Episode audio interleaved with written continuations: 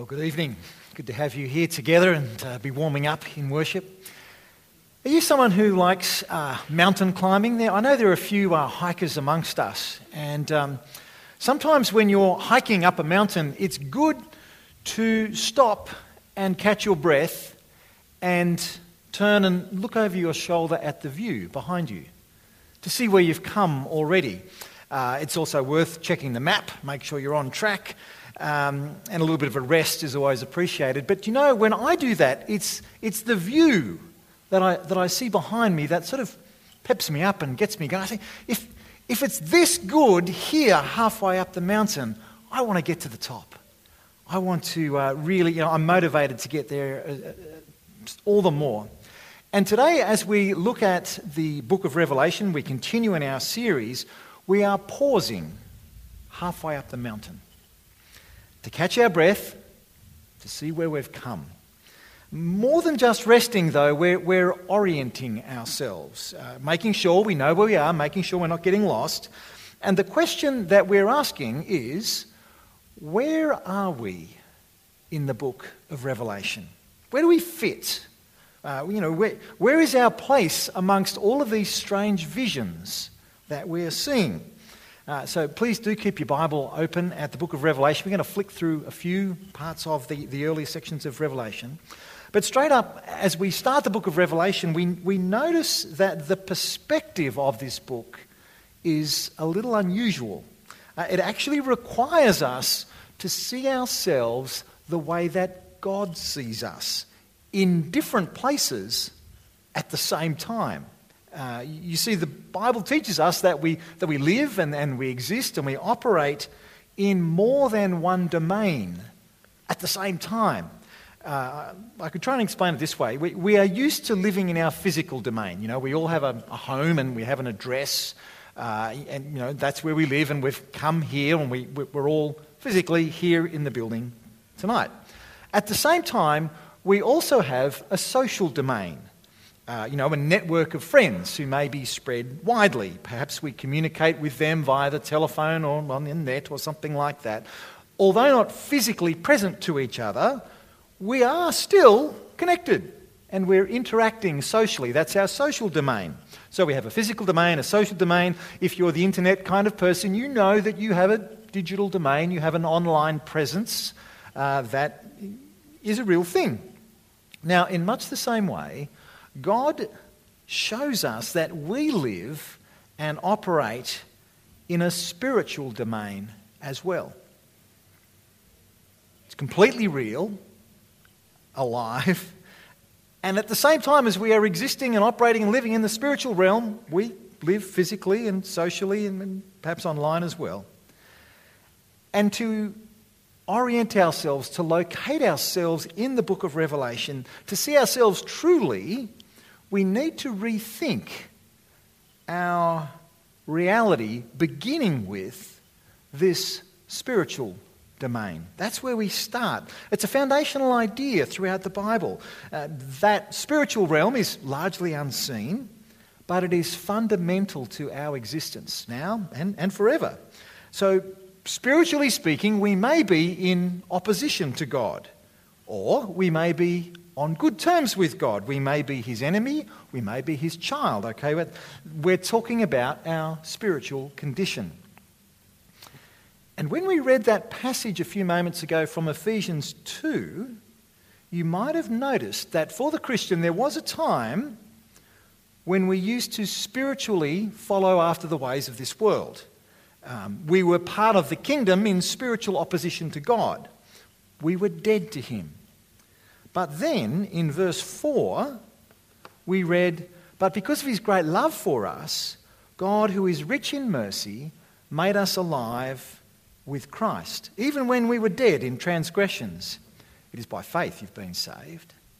And God raised us up with Christ and seated us with him in the heavenly realms in Christ Jesus. So now, the Christian's position in the spiritual domain has changed quite dramatically. Once we were dead, but Christ has done something fantastic, something radical. And the prepositions, as they usually do, tell the whole story.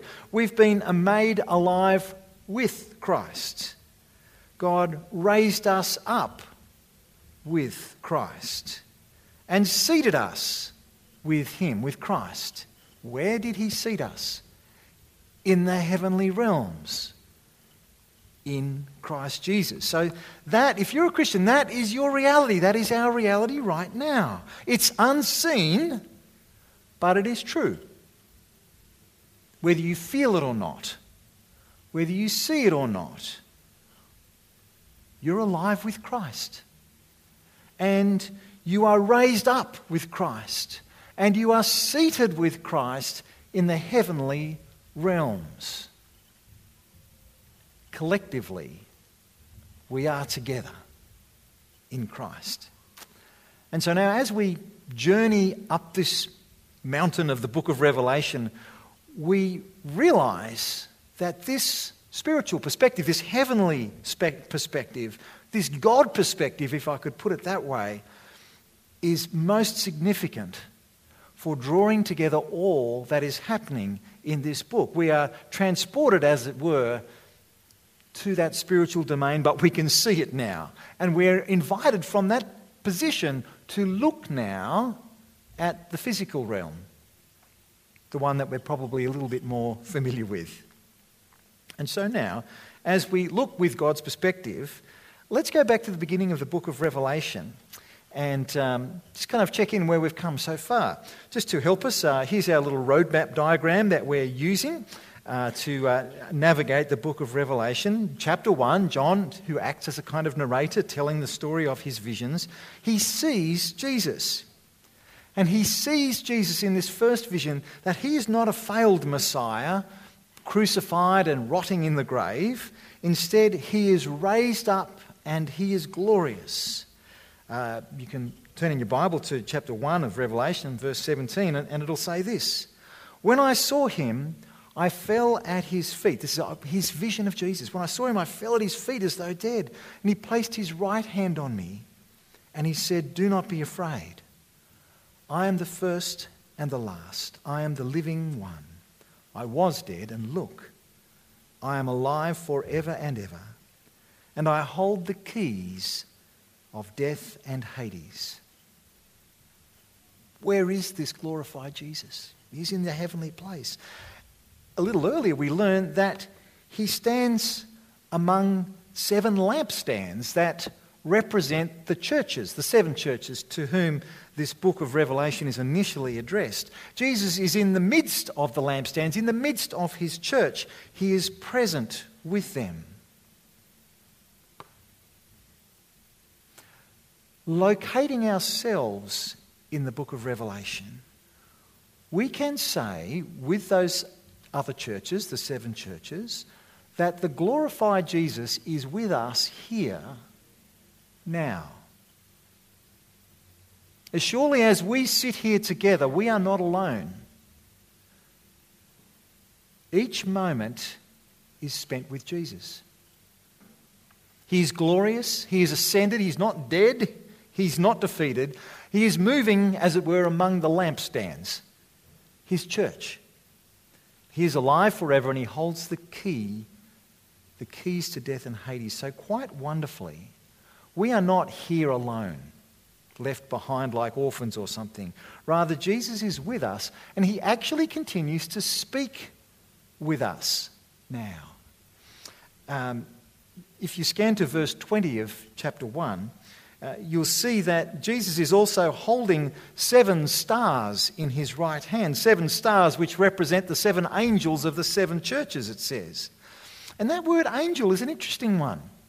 It simply means messenger one who is sent on behalf uh, of their master to speak a message. It's not clear whether these seven stars, which are held in that place of honour in Jesus' right hand, whether they are seven angelic beings that somehow, you know, relate to each of those churches, or whether they are simply messengers of God given to those churches, the messengers who bring God's word to them week by week. Either way, it doesn't really matter. The point is the same. Jesus is with his church. And he continues to speak to his church through the messengers, whether they're angelic or human, doesn't much matter. It's Jesus who's speaking. So I think the first thing that we should really grasp from the book of Revelation is that Jesus is here today and he speaks to us directly through his word right now. Next major section, book of Revelation, is that series of letters that are written to the seven churches, um, chapters 2 and 3. And the premise of the letters is well, because Jesus is standing amongst the lampstands, he is intimately present with his church, therefore, he knows everything that's going on in each of the churches. There's no evidence that uh, you know, each of the seven letters ever existed separately, you know, folded up, put in separate envelopes and sent separately to seven churches. No. These are open letters where everybody gets to read each letter to each of the other churches as well as their own. Collectively, these letters are meant to build up all of the churches in their various circumstances of, of weakness or of persecution, false teachers arrogance, lukewarmness, and so on. That number seven is the apocalyptic number for completion and fulfillment and perfection. Gives us a bit of a clue. These seven churches represent the whole church, the complete church. So as we receive the book of Revelation today, we can locate ourselves as the seven churches. The letters aren't directed consecutively to different churches throughout the, you know, church history or something. But no, this is relevant to us now. It is addressed to us. This entire letter of Revelation, the entire Bible, of course. We are part of the universal church. We've already seen how we are raised with Christ and seated with Him. We are united together in that experience. We are one. Not just as a church here in Roseville, but with the universal church, the church throughout the world today, the church that has been since the earliest days. So, where are we with these churches spread far and wide, with the universal church? Where are we? What are we to do? Well, we suffer with the suffering church. And we mourn and we grieve the sins of the church that has allowed false teachers. And we get to rejoice with the obedient church. We have a responsibility to the persecuted church. Uh, a couple of weeks ago, Tom Takura encouraged us get involved with Open Doors if you want to learn about the persecuted church and how you can help. I encourage you to do that. Uh, we have a responsibility to the undernourished church. Undernourished biblically, undernourished spirit, uh, physically. Uh, I love that St Andrews partners with African Enterprise in the area of training pastors. I think it's a great thing that we do.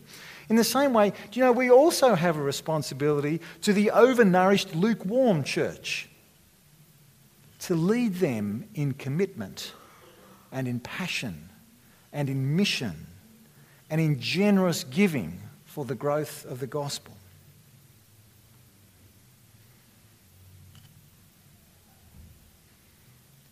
Chapter 4, chapter 5. We're moving on through the book of Revelation where we've come so far. A new section of Revelation begins in chapter 4. That heavenly perspective now becomes sharper and clearer still. John is invited up into the heavenly throne room where God sits in the center on his amazing throne with those four quite remarkable creatures around him those creatures who represent the entire created order. And around them, around the throne, are 24 elders who represent the entire people of God. This one's a little easy to see where we fit in the book of Revelation. We are right there in the presence of God in the form of the universal church. You know, we do participate in the heavenly realm all the time, but in a heightened and intentional way when we gather, as we've gathered right now for our formal church meeting. Okay, so if you're familiar with the traditional way that Anglicans celebrate the Lord's Supper, or Holy Communion as it's sometimes called, which we're going to do a little later tonight, that part of our service aims to remind us that we are truly part of the action in this heavenly throne room. The key idea is this when, when we take the bread and, and the wine or the juice, we are actually enjoying our place with Jesus in that heavenly throne room. We join with him as members of his body and sharers in his blood right now where he is. The word that the Bible uses, uh, which probably everybody here knows because we're Roseville and we all do Greek, koinonia. That is, we participate, we fellowship, we share with him, and in him we have a common union, communion with him right now. Do you know when Paul writes to the Corinthians to tell them, look, you can't keep on worshipping these Roman gods and, and, and idols, his argument is you can't keep doing that. You can't keep joining yourself to these strange gods and then koinonia with Jesus, is what he says. Uh, so in 1 Corinthians 10, we read, Is not the cup of thanksgiving, he's talking about communion, is not the cup of thanksgiving for which we give thanks a participation? He actually uses that word group koinonia in the blood of Christ. Is not the bread that we break a participation in the body of Christ? Because there is one loaf, we who are many are one body, for we all share of the one loaf. Paul's point is that eating the bread and drinking the wine is more than a merely symbolic act. It is more than a kind of a photograph that you whip out from your wallet and just have a bit of a look to remember Jesus with. It is that, but it is more than a tactile memory jogger. There is a genuine participation in the body and blood of Jesus in the heavenly realm. Something unseen and spiritual is happening as we share in the Lord's Supper or in the Holy Communion the bread and the juice that we will share together a little later tonight doesn't change. There is no magic. But nevertheless, where we engage with God in the spiritual realm, we enjoy an intimacy, an actual sharing with the person of Jesus right now. And that is a rich blessing.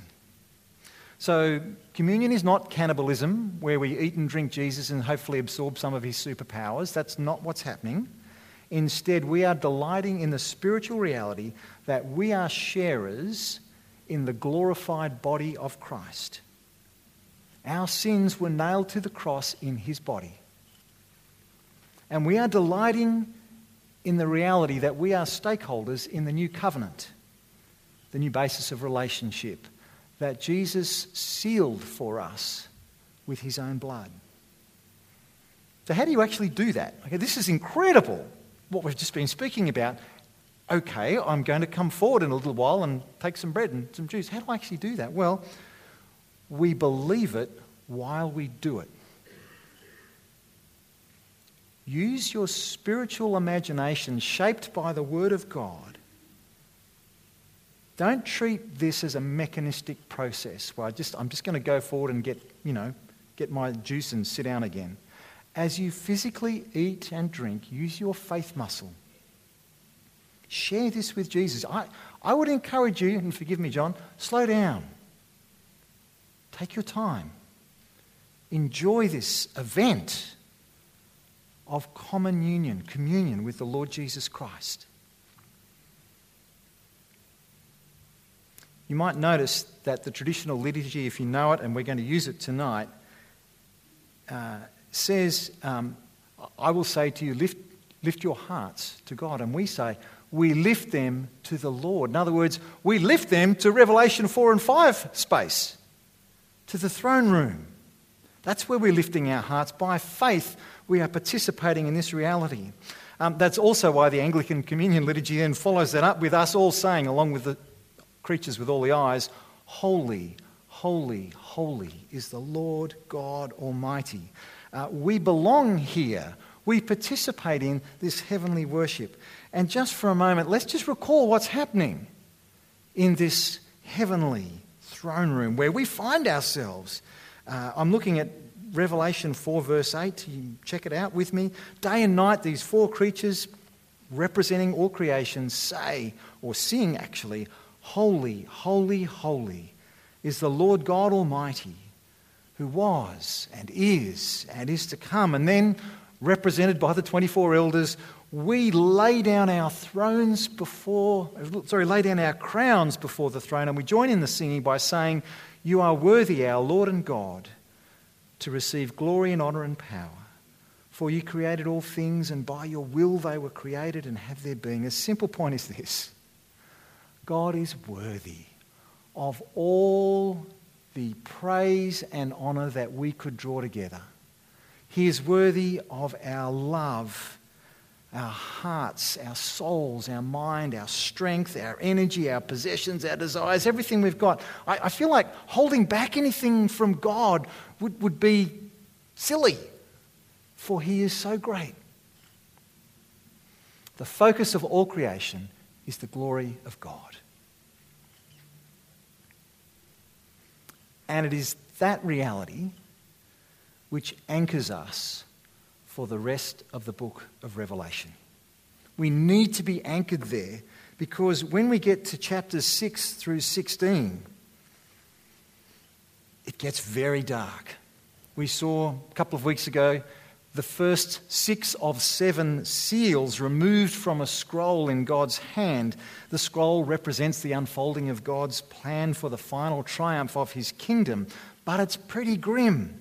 Uh, as each of the seals come off in chapter uh, 6, there are the four horsemen of the apocalypse, as they're known oppression, war, famine, death. And then we find there are martyrs who are crying out to God, God, how long until there is justice?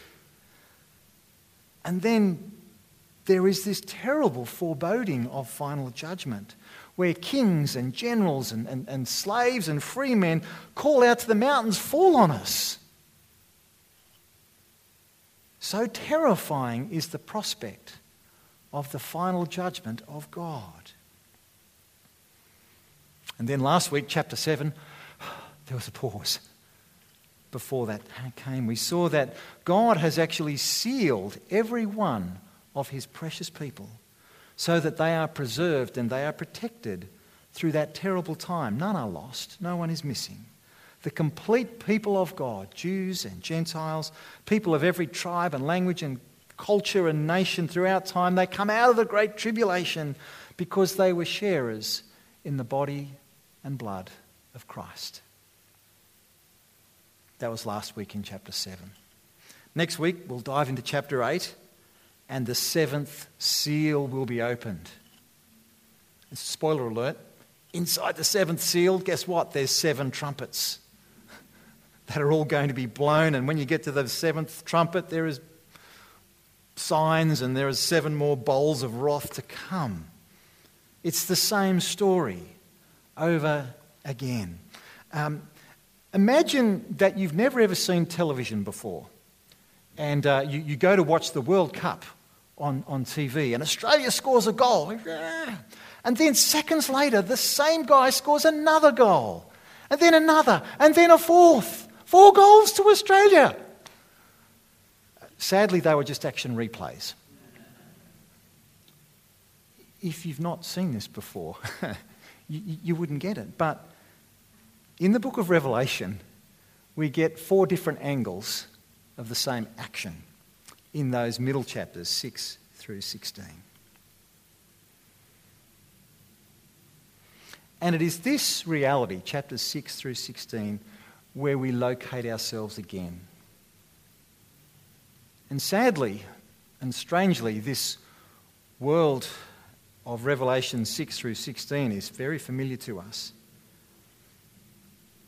Evil seems to triumph, and Christians suffer.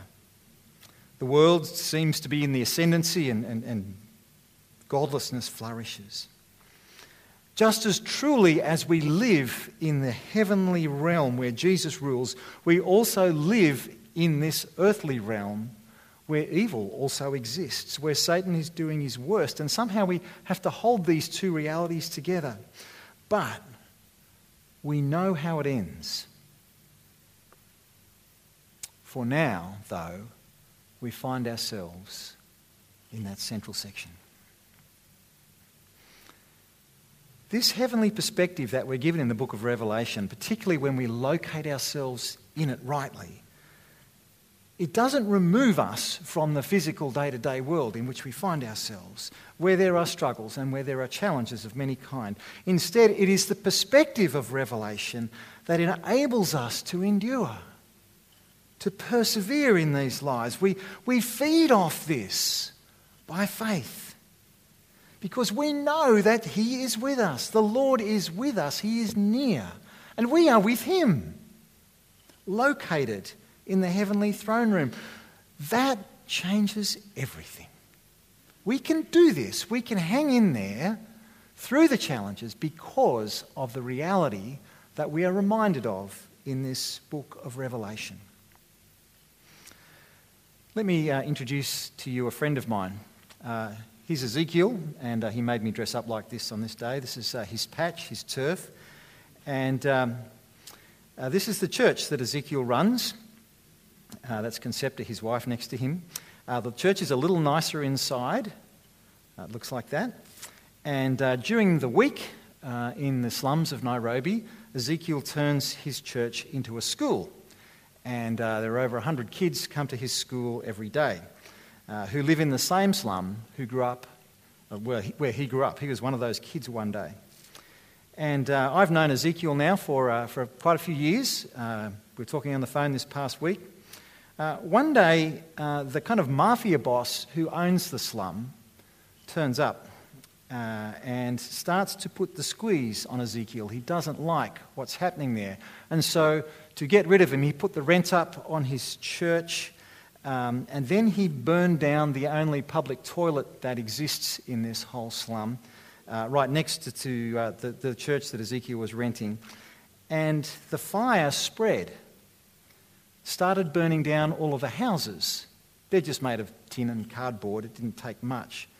Um, that happened on the same weekend that Ezekiel's church got their first ever paycheck. Uh, they had some microfinance loans, they set up a little business, and they got their first ever paycheck for all of their hard work. Uh, here's my favourite photo of Ezekiel. I, I love this one. What did the church do? They gathered up their first ever income check and they spent it all on food and supplies and shelter for the homeless people who lived all around them. Uh, I wish I could tell you more of the kinds of challenges that this dear brother of ours faces. How do you reckon he keeps going day after day? I can tell you, he's got his perspective right. He knows that he belongs with Jesus and that Jesus lives with him, and that that slum is actually not his true home. He's got the perspective right. The book of Revelation doesn't minimize the difficulty of our day to day lives, quite the opposite. Some of us will do it tough, maybe tough in different ways. And if that's you, I want to encourage you to hang on to God's perspective for all that we are shown in the book of Revelation. Know that you have the family of God right with you. Know that Jesus rules, and we know how this all ends. Will you pray with me? Our great God and Father, we thank you for inviting us into your presence in the person of the Lord Jesus Christ as we are alive with him, risen with him and seated with him. We ask that you would give us such faith, such eyes to see what you have shown us in the book of Revelation, that day by day we would have the strength to endure whatever it is that you allow before us. We ask this in Jesus' name. Amen.